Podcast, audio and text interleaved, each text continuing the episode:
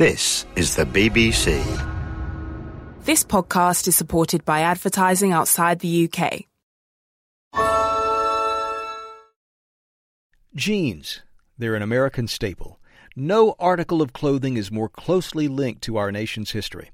Today, denim's a $90 billion industry, but that success didn't come easy. I'm David Brown, the host of Wondery Show Business Wars. We go deep into some of the biggest corporate rivalries of all time.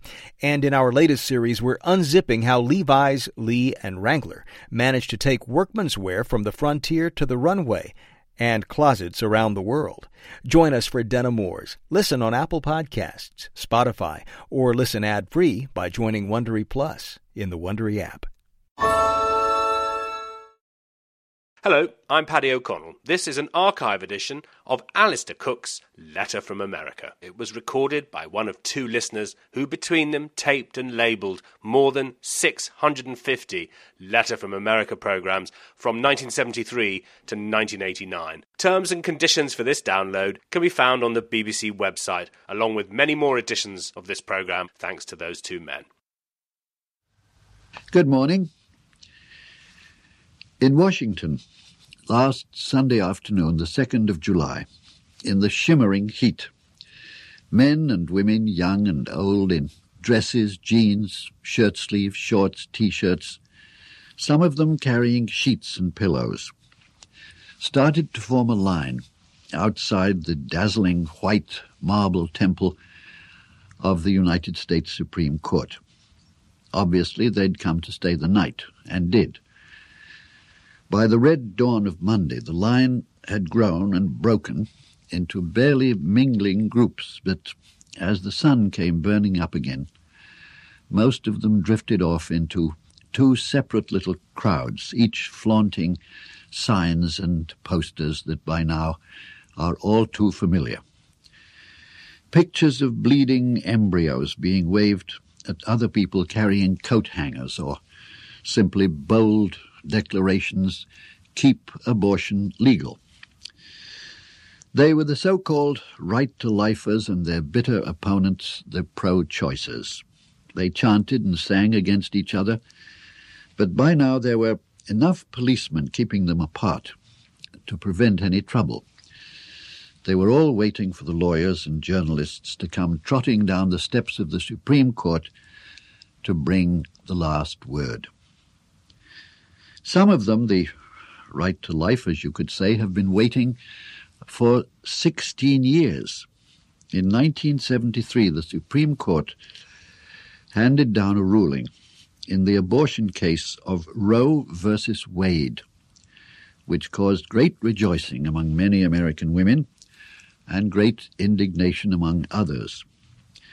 Roe versus Wade, whatever happens to it in years to come, will be forever as memorable a judgment as, say, Brown versus Board of Education, 1954, which ruled that the city school board of Topeka, Kansas, was wrong in forbidding a black man, Oliver Brown, to let his eight-year-old daughter attend a white school a few blocks away.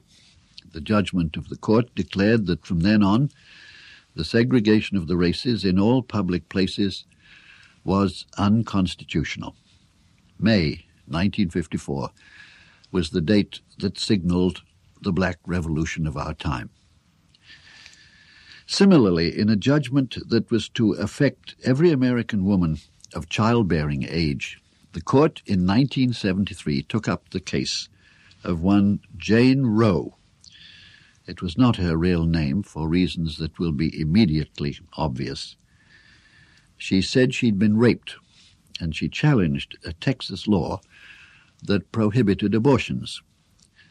The Supreme Court upheld her and furthermore declared that a woman's right to have an abortion was inherent in the constitutional right to privacy.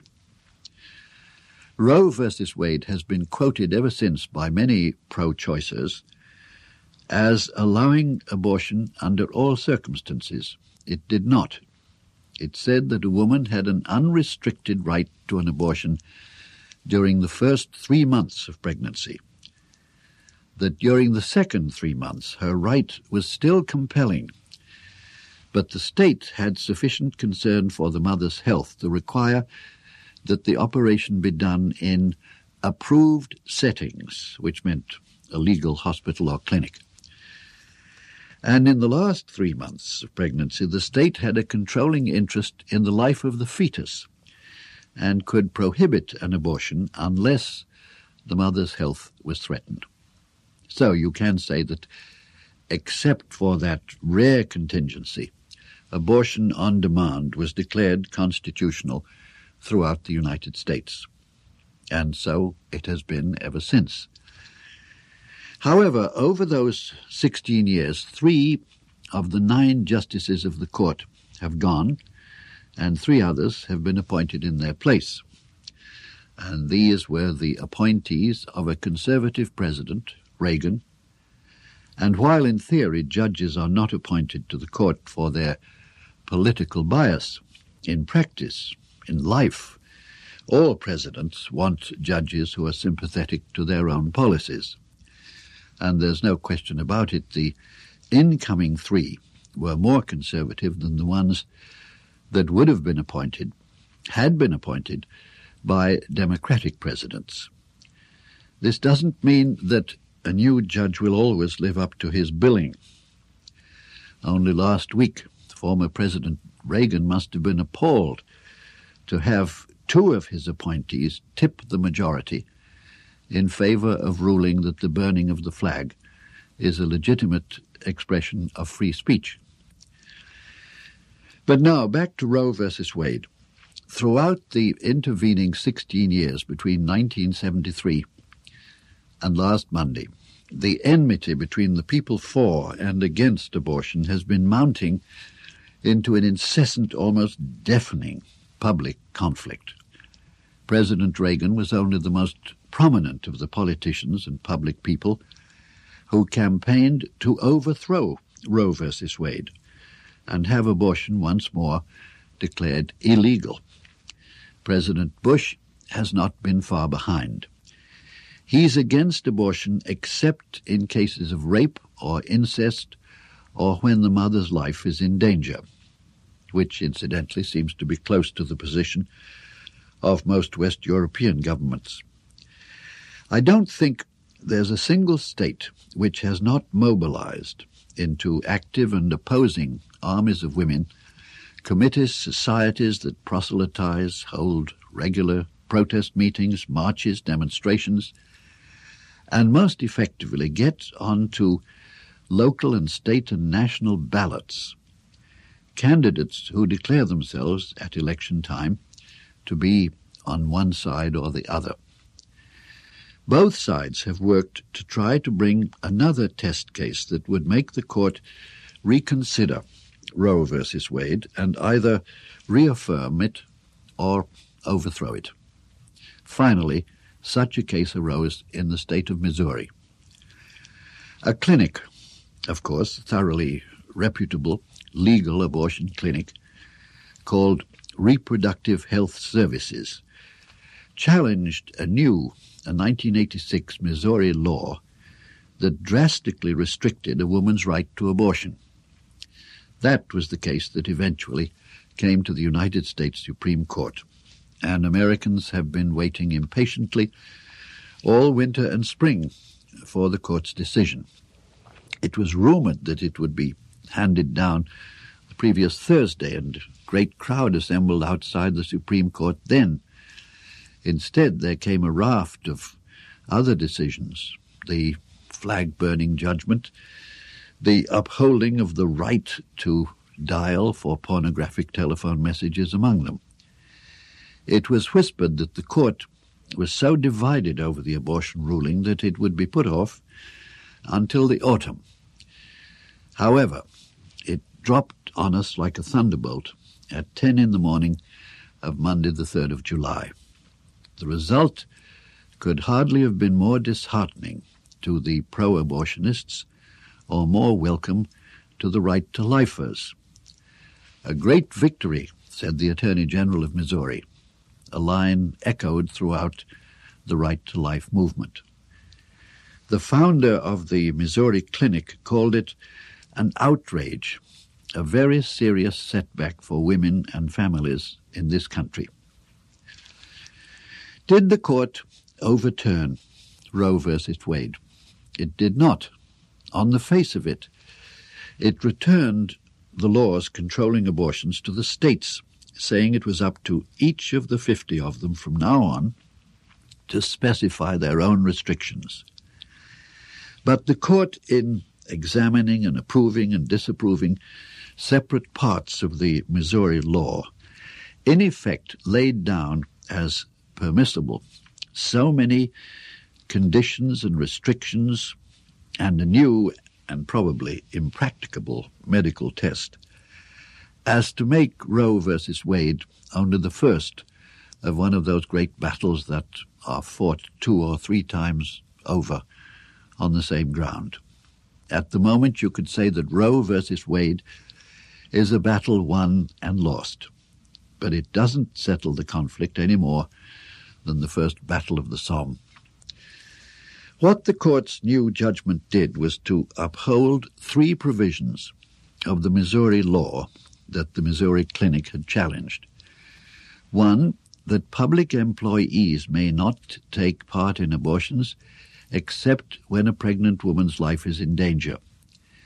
Two, that no abortions may be performed in public buildings, municipal hospitals and the like, even if they are paid for by private funds. And three, that doctors may not begin an abortion unless they have performed tests to determine whether a fetus is viable, can live outside the womb, if they believe a woman asking for an abortion is at least 20 weeks pregnant. The immediate medical response from doctors on both sides of the debate was to say that at 20 weeks, a baby's lungs are too immature to receive sustaining oxygen from the mother, and that it's virtually unknown for a baby born before 23 weeks of pregnancy to survive. This provision alone is going to cause a medical legal debate of medieval intensity in the states that adopt it.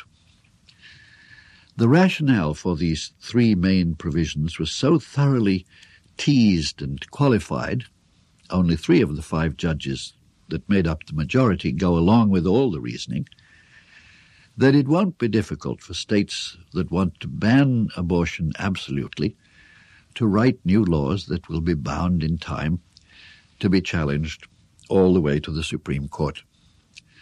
Three new test cases are already down to be judged in the autumn.